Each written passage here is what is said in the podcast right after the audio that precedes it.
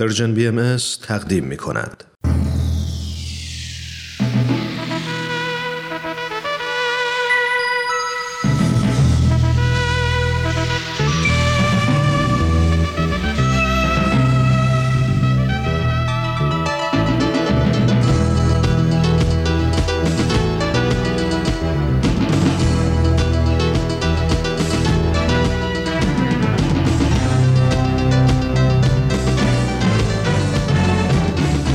پیام دوست، برنامه‌ای برای تفاهم و پیوند دلها.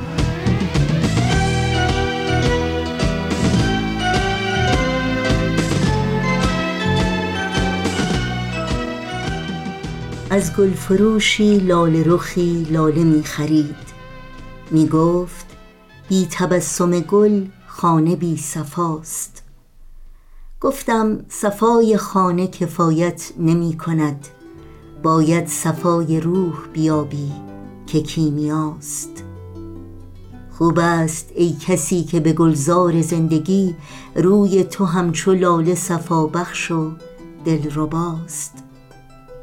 روح تو نیز چون رخ گل با صفا بود، تا بنگری که خانه تو خانه خداست.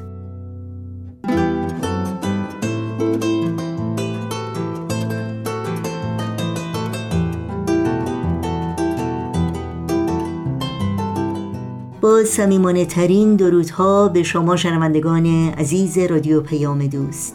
امیدواریم در هر شهر و دیاری که شنونده برنامه‌های امروز ما هستید سلامت و سرفراز باشید و از گزند روزگار در امان.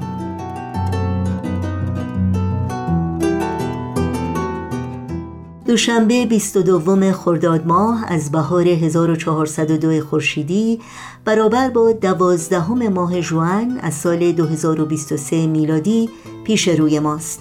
سرآغاز پیام دوست امروز شعر زیبا و تأمل برانگیزی بود از شاعر محبوب ما فریدون مشیری و این روزها به یاد تو، شاخه زیتون و اکسیر معرفت دیگر بخش‌هایی هستند که در طی ساعت پیش رو تقدیم شما می‌کنیم. با ما همراه باشید. برای تماس با ما و مطرح کردن نظرها و پیشنهادهایی که در مورد برنامه‌ها دارید، ایمیل آدرس ما هست info@persianbms.org. شماره تلفن ما 001 703 671 828 828 و شماره ما در واتساپ هست 001 847 425 79 98. برنامه‌های رادیو پیام دوست در شبکه‌های اجتماعی زیر اسم Persian BMS در اختیار شماست و در صفحه تارنمای ما persianbms_contact اطلاعات کامل راه‌های تماس با ما، اطلاعات برنامه‌ها و پادکست‌ها رو میتونید جستجو بکنید.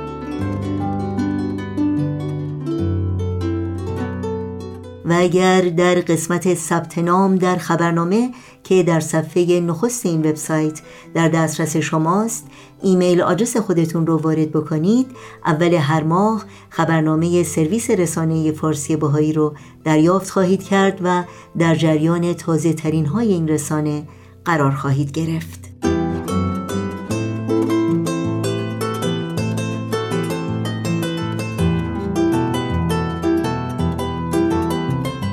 نوشین هستم، همراه با همکارانم میزبان پیام دوست امروز. از شما دعوت میکنم با ما همراه باشید.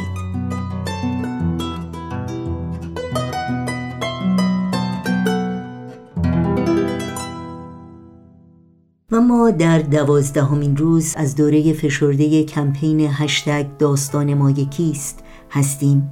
کمپینی که هدفش گرامی داشته 40 سالگرد شهادت 10 بانوی ایرانی است که به خاطر باور به آیین بهایی در شهر شیراز به دار آویخته شدند و همچنین تجلیل از دیگر زنان آزاده ایرانی که با هر عقیده و از هر پیشینه در برابر ظلم ایستادگی کردند و برای ارتقاء مقام زن، برابری و عدالت تلاش و فداکاری می کنند. فراخوان مهم این کمپین خلق آثار هنری به یاد این 10 زن و سایر زنان دلیر ایرانی است. جامعه جهانی بهایی در بیانیه مطبوعاتی اخیر خود همچنین از افتتاح یک وبسایت و یک صفحه اینستاگرامی که به اهداف این کمپین اختصاص داده شده خبر می‌دهد.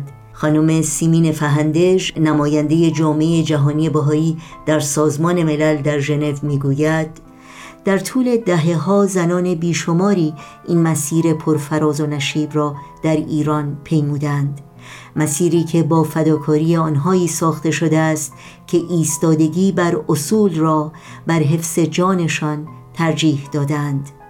ما از مسئولین امور، سازمانهای جامعه مدنی، افراد سرشناس، هنرمندان و عموم مردم دعوت می‌کنیم تا به این کمپین بپیوندند و با اقداماتشان، هر قدر هم کوچک باشد، از تمامی زنان ایران تجلیل کنند.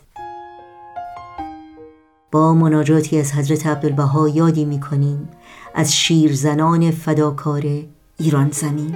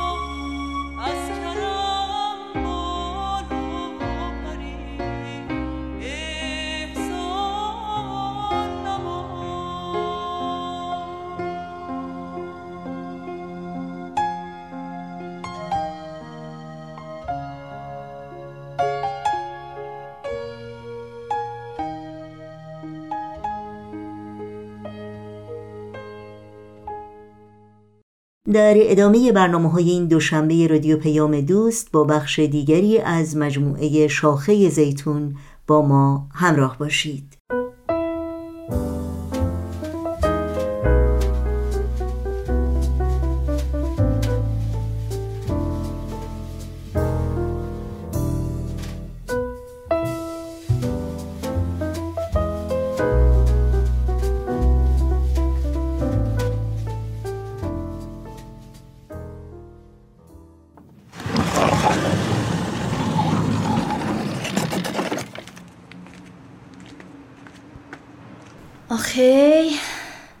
بالاخره یه دقیقه نشستم.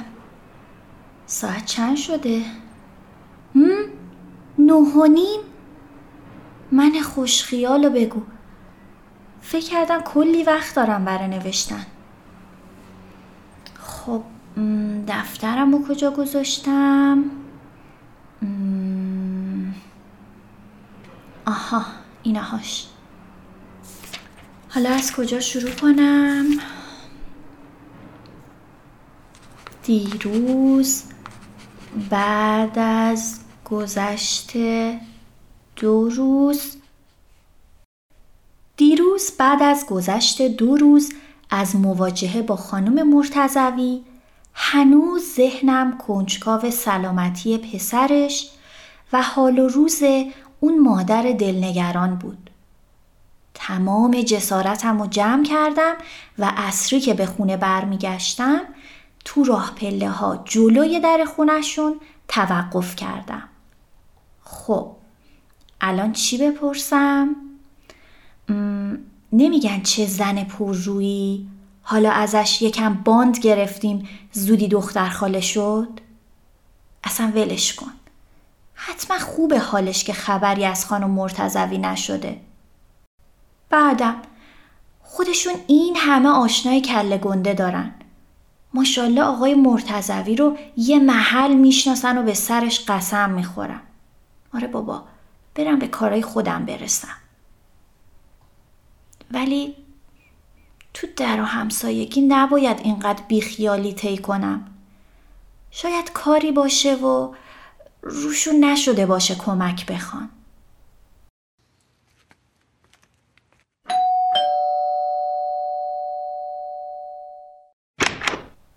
سلام خانم مرتضوی، خوبین؟ سلام مادر، بفرمایید. میخواستم احوال پرسی کنم و بگم اگه کاری داشتین وقتی بی وقتی اصلا تعارف نکنینا. ماما، از لطفت ممنون دخترم، اگه نیازی بود حتما. آها باشه، پس من با اجازتون برم دیگه. وقتت بخیر. در مدت کوتاهی که با هم مکالمه داشتیم از داخل خونه صدای ناله خفیفی می اومد. دیگه مطمئن شدم که اوضاع به اون آرومیم که خانم مرتضوی سعی داره نشون بده نیست. واقعا نمیدونستم چطور باید اعتمادش رو جلب کنم. البته شایدم چیز خاصی نیست و ذهن داستان پرداز من دوباره بازیش گرفته. برم به زندگی خودم برسم.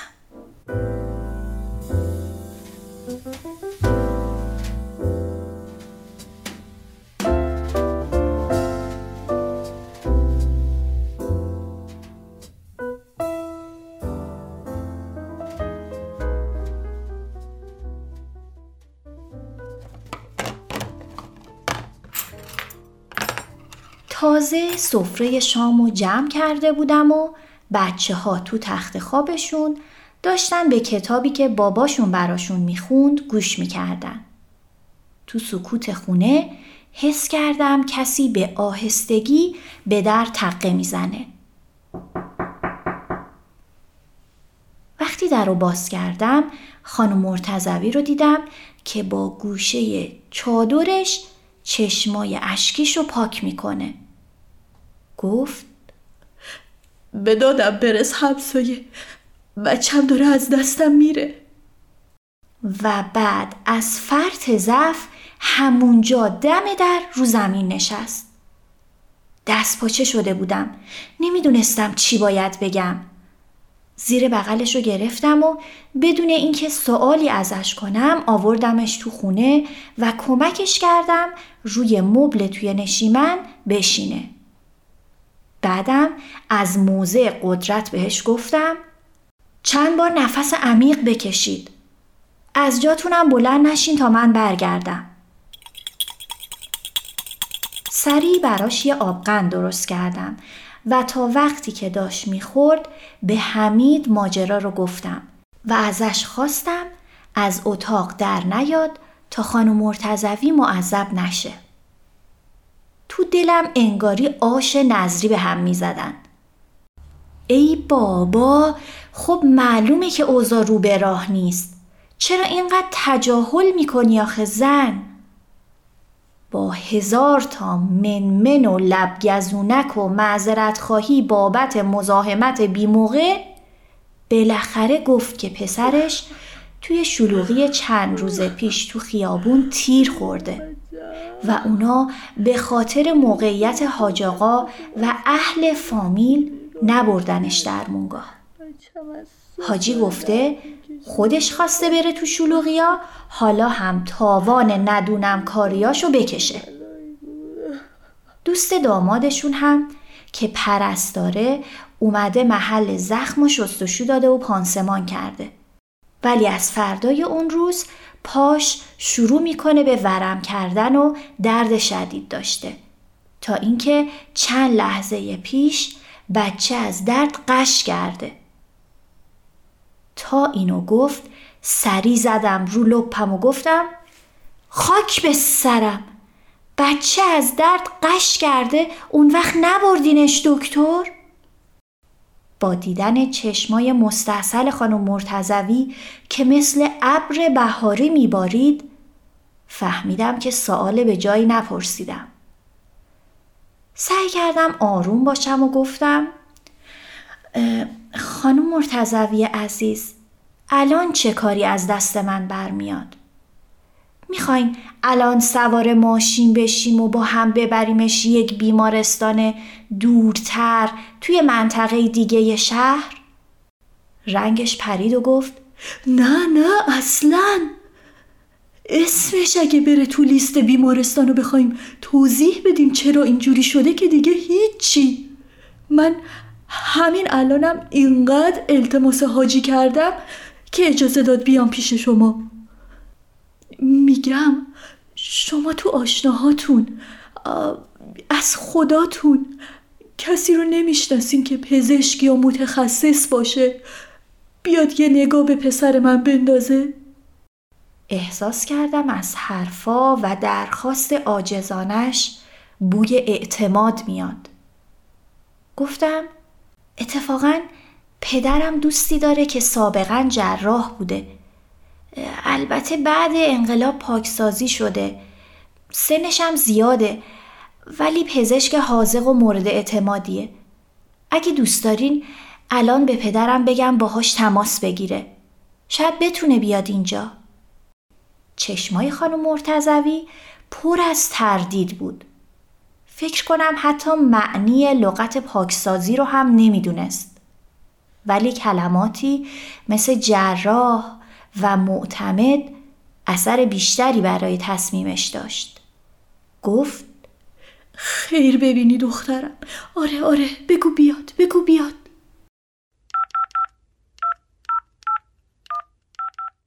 و اینطور شد که بعد نیم ساعت دکتر بهروزی با کیف رنگ و رو رفته طبابتش جلوی در خونمون حاضر شد.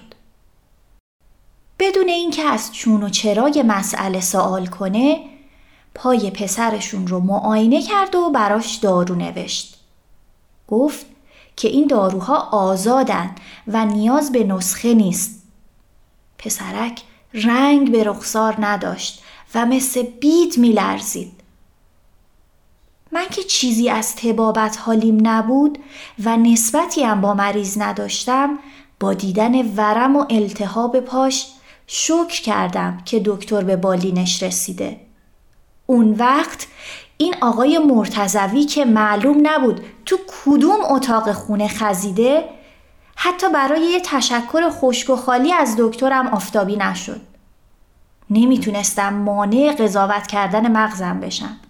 آخه چرا؟ چه چیز از سلامتی جگرگوشه آدم مهمتره؟ دکتر بهروزی شمارش رو روی تیکه کاغذ نوشت و گذاشت بالای سر مریض. بعد رو به من کرد و گفت باید حتما 48 ساعت دیگه چکش کنم تا ببینم عفونت از بین رفته یا نه. قدردانی تو نگاه خانم مرتضوی موج میزد و دعاهای خیری که بدرقه دکتر میکرد تا دم در خروجی ادامه داشت. وقتی دکتر رفت به خانم مرتضوی نزدیک شدم تا ازش خداحافظی کنم. یهو دستاش از تو چادرش در اومد و بغلم کرد و تو گوشم گفت خدا خیرت بده مینا خانم، منم دستامو دورش حلقه کردم و گفتم نگران نباشین، حالش خوب میشه. این جوونا خیلی قوی و جسورن.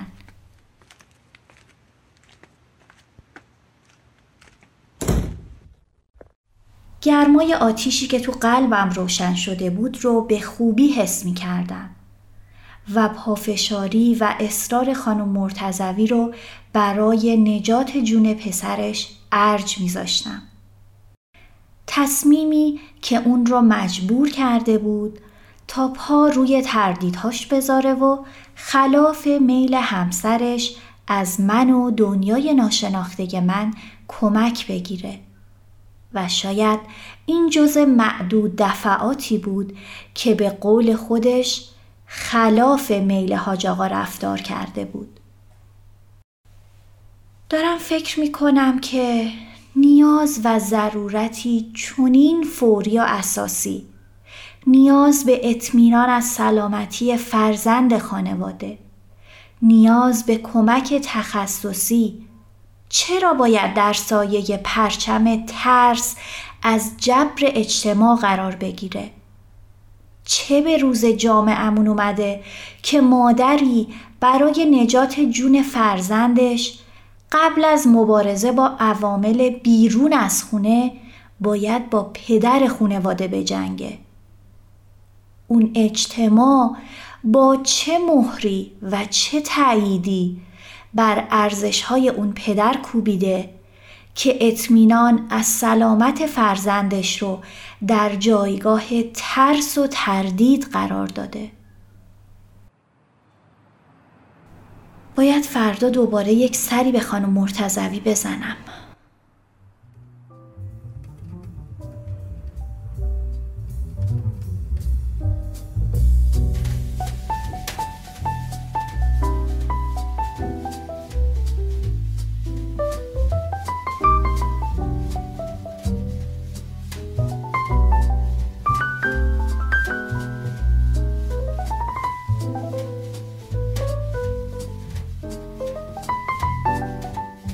برنامه شاخه زیتون بود که از رادیو پیام دوست تقدیم شما شد.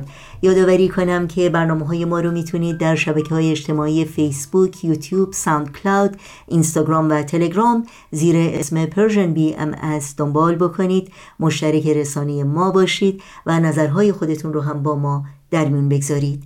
آدرس تماس با ما در کانال تلگرام هست @persianbms_contact.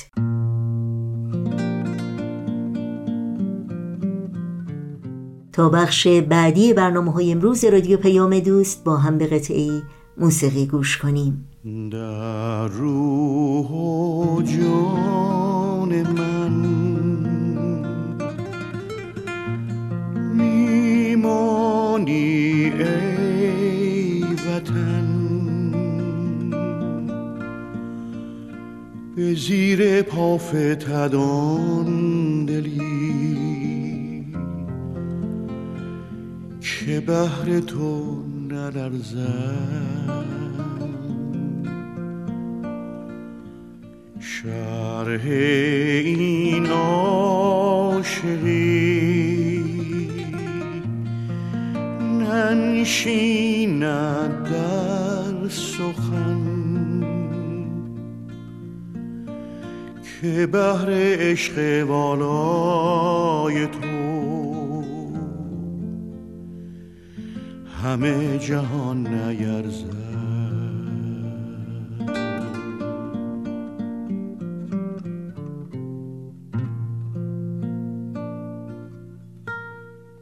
و این شما شنوندگان عزیز رادیو پیام دوست و این هم برنامه دیگر از مجموعه اکسیر معرفت همراه با سهیل کمالی.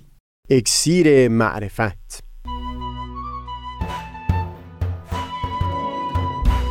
مروری بر مضامین کتاب ایقان.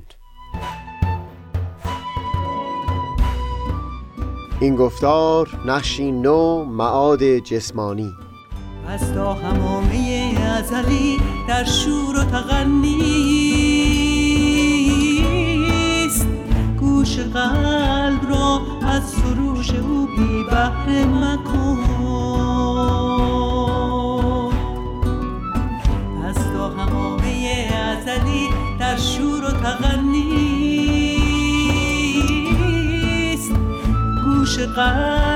مرا از سروش او بی بهره مکن، گوش قلب را از سروش او بی بهره مکن.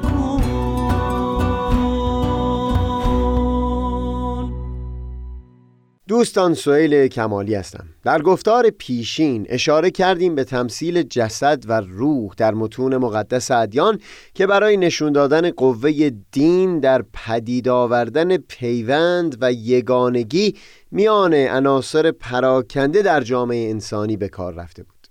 نشون دادیم که چطور توجه به همین تمثیل عمیق میتونست کمک بکنه تا بخش‌های بسیاری از متون مقدس ادیان فهم بشه، خصوصاً بخش‌هایی که مربوط به اسکتالوجی، همون آخرت شناسی یا معاد شناسی در متون ادیان میشد. بیان کردیم که برای توصیف مسیری که در دوران ظهور حضرت بهاءالله برای رسیدن به صلح جهانی در پیش رو داریم، متون ادیان باز از همین تمثیل کمک گرفتن. یعنی بیان کردن که ابتدا در برهه‌ای امتهای بزرگ به تکه‌های بسیار کوچک متلاشی خواهند شد و بعدتر دایره یگانگی و وحدت به وسعت تمام عالم انسانی تشکیل خواهد شد. در آثار حضرت بهاءالله و از جمله در لوحی به نام لوح رئیس، داستان مشاهده حضرت ابراهیم و 4 پرنده رو هم با جریانات همین ظهور حضرت بهاءالله مرتبط دونستن. تصور میکنم این مشاهده حضرت ابراهیم شاید یکی از روشنگرترین توصیف‌ها باشه از وضعیتی که عالم انسانی در این چند قرن با اون مواجه بوده تا زمانی که صلح و اتحاد در سطح کل عالم انسانی تأسیس بشه. باز دوباره مثل نمونه‌هایی که در گفتار قبلی نقل کردیم، صورت ظاهری داستان این بود که حضرت ابراهیم تحیر و شگفتی خودش رو بر زبون آورده بود و میل داشت به مرتبه یقین نائل بشه که چطور ممکن هست این استخوان‌های پوسیده و این جسدهای متلاشی شده باز دوباره جان بگیرن. به او امر شد تا 4 پرنده رو بیجان بکنه و بعد جسد متلاشی شده اونها رو طوری به هم بیامیزه که هیچ ارتباطی و پیوندی بین اون ترکیبی که پدید اومده بود وجود نداشته باشه و اون ترکیب ناهمگون رو تقسیم بکنه و بر 4 کوه متفاوت جا بده. بعدتر این رو مشاهده کرد که نه تنها تکه تکه جسم هر یکی از پرنده ها به هم آمیخته شد و هر یک جان گرفت، بلکه بعدتر هر 4 پرنده بر سر یک کوه گرد هم اومدن.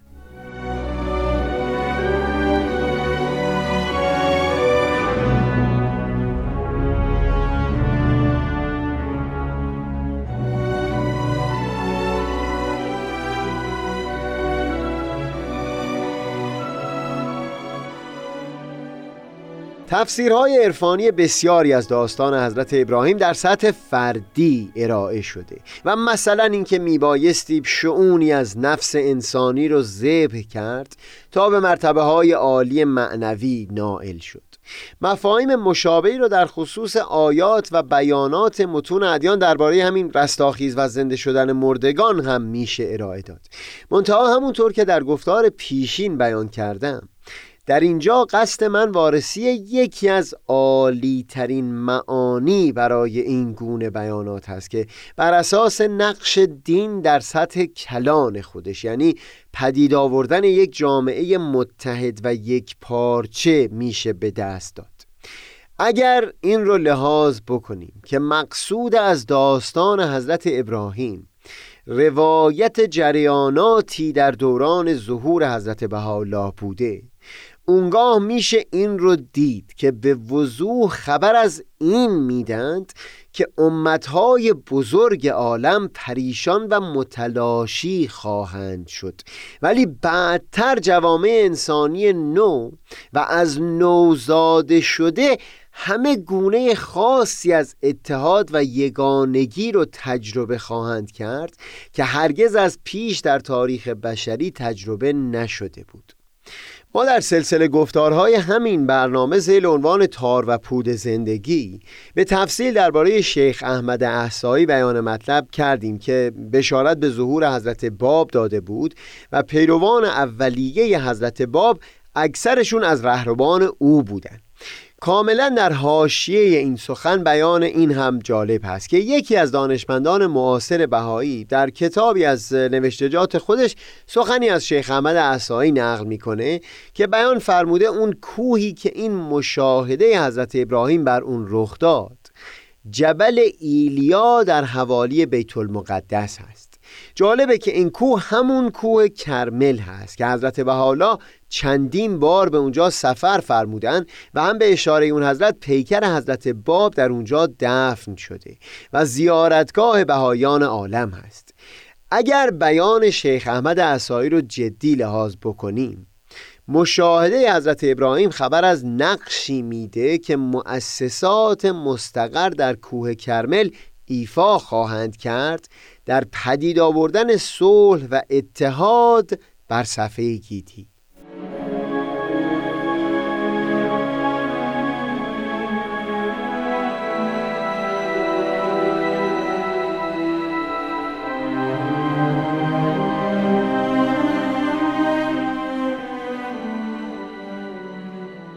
پریشانی و متلاشی شدن امتهای بزرگ که در مشاهده حضرت ابراهیم توصیف شده بود، لازمش تحقق چندین نشانه دیگر بود که همونها هم در وعده‌های کتب آسمانی نسبت به ظهور حضرت بهاءالله یا قیامت کبرا و رستاخیز بزرگ بیان شده بود.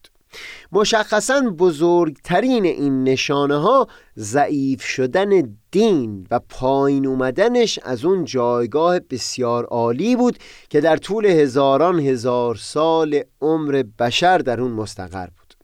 تا پیش از قرون جدید تا حدود زیادی پرسیدن این سوال از یک فرد که آیا باورمند به یک دیانت هست، پرسش چندان معقولی به حساب نمی اومد.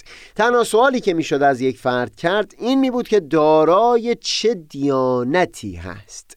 همونطور که بعدتر در خصوص نقش چهارم دین خواهیم گفت، تقریبا تمام افراد بشر زیر تأثیر اندیشه دینی جهان رو دارای یک معنی، دارای یک غایت و هدف می دیدن. اما در قرون جدید این دیدگاه به کلی تغییر کرد. ستونهای دین یکی یکی سست شد. به تعبیر پالمر در تاریخ جهان نو، اگر تا یک دو قرن قبلتر دیانت چتری بود و آسمانی بود بر سر تمام زمینه‌های دیگر حیات بشر، از انواع هنر گرفته تا همه گوشه‌های زندگی اجتماعی و حتی خصوصی ترین گوشه‌های زندگی بشر، اما بعد از قرون جدید دین تبدیل شد به یک زمینه علاقه در کنار سایر زمینه ها. همونطور که در کتاب ایقان هم بیان شده، این جریان یعنی سست شدن پایه های دین در وعده های کتب مقدسه درباره این روزگار به وضوح بیان شده بود.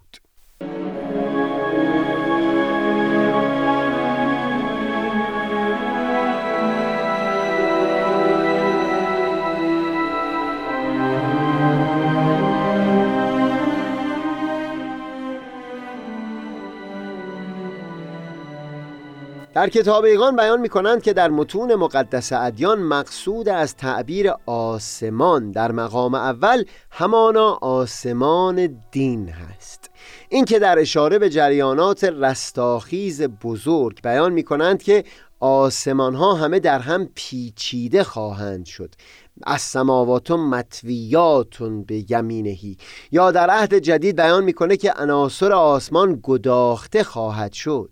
این همه خبر از همین جریان سست شدن پایه‌های دین در دوران نزدیک به ظهور حضرت بهاءالله میده. حضرت بهاءالله با صراحت تمام در آثارشون خبر از این دادند که ارکان دین در عالم سست شده و هم یک جا فرمودند عالم منقلب است و انقلاب او یومن فیومن در تزاید و وجه آن بر غفلت و لامذهبی متوجه و این فقره شدت خواهد نمود و زیاد خواهد شد به شأنی که ذکر آن حال مقتضی نه. هم اولین مبین آثار حضرت بهاءالله یعنی حضرت عبدالبهاء و هم به خصوص دومین مبین آثار ایشون حضرت شبغی ربانی به تفصیل درباره شدت گرفتن این لامذهبی بیان مطلب میکنند. حضرت شبغی ربانی بیان میکنند که این فلسفه مادی صرف که امروز بر ذهن و روان همه عالم چیره شده، نتیجهش لامذهبی هست که به قوی ترین مؤسسات دینی حمله ور شده و این مؤسسات دینی رو روز به روز مضطربتر خواهد کرد. تاریک شدن خورشید و ماه و ستارگان که همه روشنایی بخش‌های این آسمان هستند هم باز در یک مقام توصیف همین سست شدن ستونهای دین هست که در کتاب ایقان باز توصیفی از اون به دست دادند.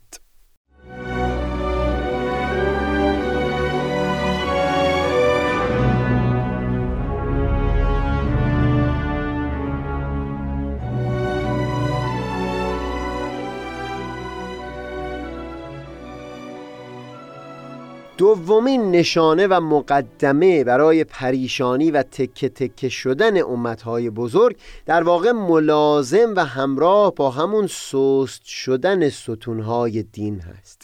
اینکه قدرت و جایگاه اجتماعی علما و روحانیون ضعیفتر و ضعیفتر خواهد شد. این که بیان میکنم ضعیفتر شدن قدرت علما ملازم و همراه با سست شدن ستونهای دین هست رو میشه در همون تعبیر آسمان هم ملاحظه کرد. در کتابگان بیان میکنند که در متون مقدس ادیان معمولا از علما و روحانیون با تعبیر نجوم و ستارگان یاد شده. از یک سو در هم پیچیده شدن آسمان دین در قرون جدید سبب خواهد شد که این ستارگان هم خواهی نخواهی تاریک شده باشند و جایگاه خودشون را از دست داده باشند، اما از اون سو کم فروغ شدن یا تاریکی ستارگان هم سبب خواهد شد تا آسمان دین اون جایگاهی که پیشترها به عنوان فراراه و راهنما برای جامعه بشری می داشته رو از دست بده.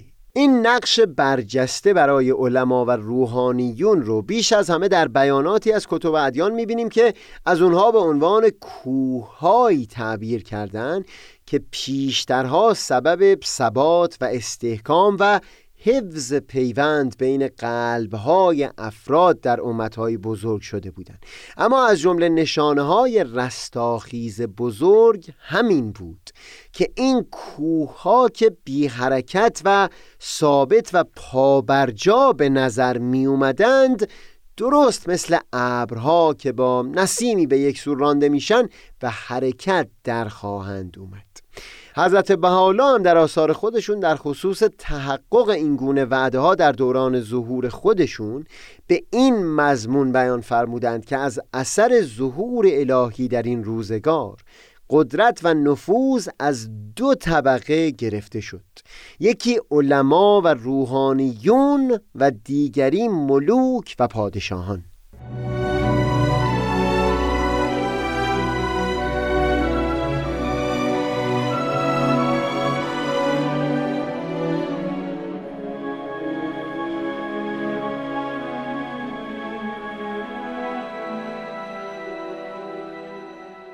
خلاصه سخن ما در این یک دو گفتار این بود که مفهوم رستاخیز بزرگ یا قیامت کبرا تحقق وحدت عالم انسانی خواهد بود بر کره خاکی. اینکه ابتدا امتها و بسیاری گروه‌های متحد بزرگ از هم پاشیده خواهند شد تا زمانی که بعدتر در برهه‌ای از زمان یگانگی حقیقی بین افراد بشر پدید بیاد. دلیل اصلی این که در کتب آسمانی تأکید بر جسمانی بودن معاد شده هم همین ارتباط اون با دگرگونی احوال بشر در همین جهان هست. نشانه های قیامت کبرا در کتب مقدسه قبل در واقع توصیف اوضاع و احوالی بود که عالم بشری تجربه خواهد کرد پیش از اون که این وحدت و یگانگی در سطح کل جهان بشری مستقر بشه. به عنوان مثال در متون بهایی این رو واضحاً بیان کردند که در کتب مقدسه قبل هرگاه خواسته باشن از یک دولت یا حکومت یاد بکنن از اصطلاح حیوان استفاده بردن. در مکاشفات یوحنا وقتی میخواد خبر از حکومت بنی امیه بده از اون وحش یاد میکنه که از حاویه بیرون اومده، یا در جای دیگری از ملخ‌های یاد میکنه که از آسمان بر زمین فرو میریزن، و یا پیامبر در رویا بوزینه ای رو میبینه که بر جای ایشون بر منبر نشسته. در کتاب دانیال نبی از حکومت‌های گوناگون با عنوان حیوانات مختلف یاد کرده و مثلا بزی که 7 شاخ داره سلسله‌ای هست که 7 پادشاه داشته.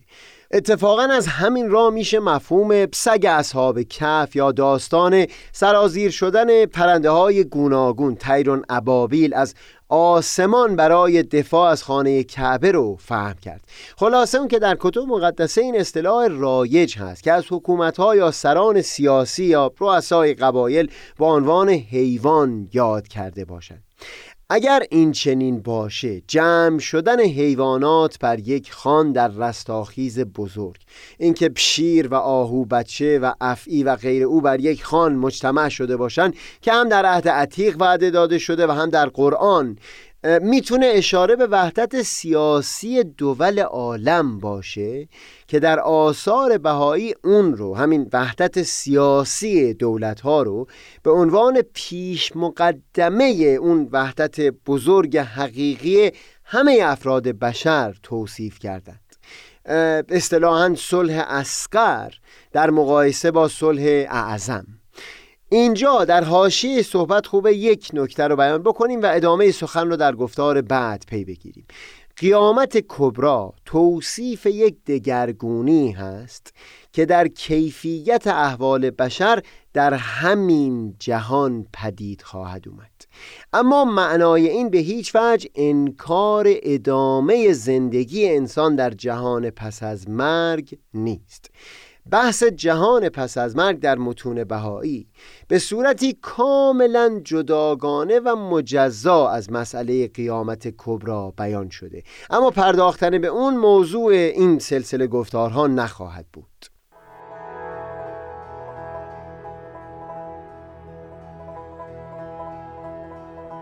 خوش ساحتی است ساحت هستی،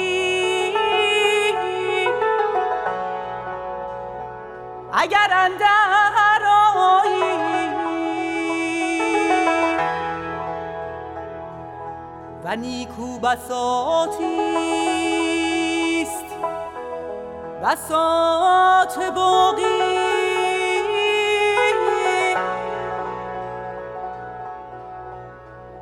اگر از ملک فانی برتر خرامی،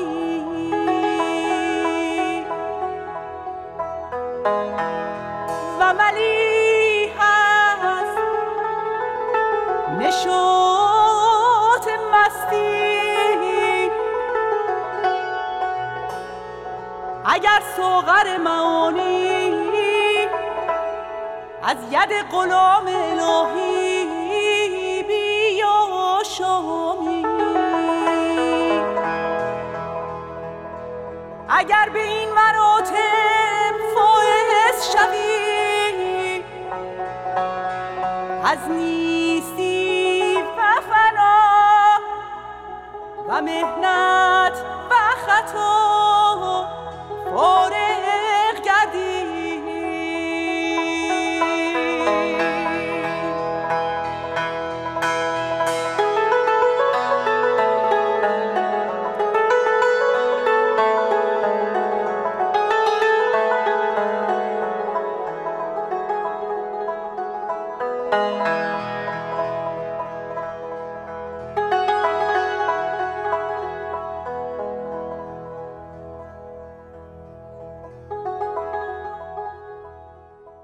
شنوندگان عزیز، برنامه‌های این دوشنبه رادیو پیام دوست هم در اینجا به پایان میرسه. همراه با تمامی همکارانم از همراهی شما بی نهایت سپاسگزاریم و همگی شما رو به خدا میسپاریم. تا روزی دیگر و برنامه‌ای دیگر، پاینده و پیروز باشید.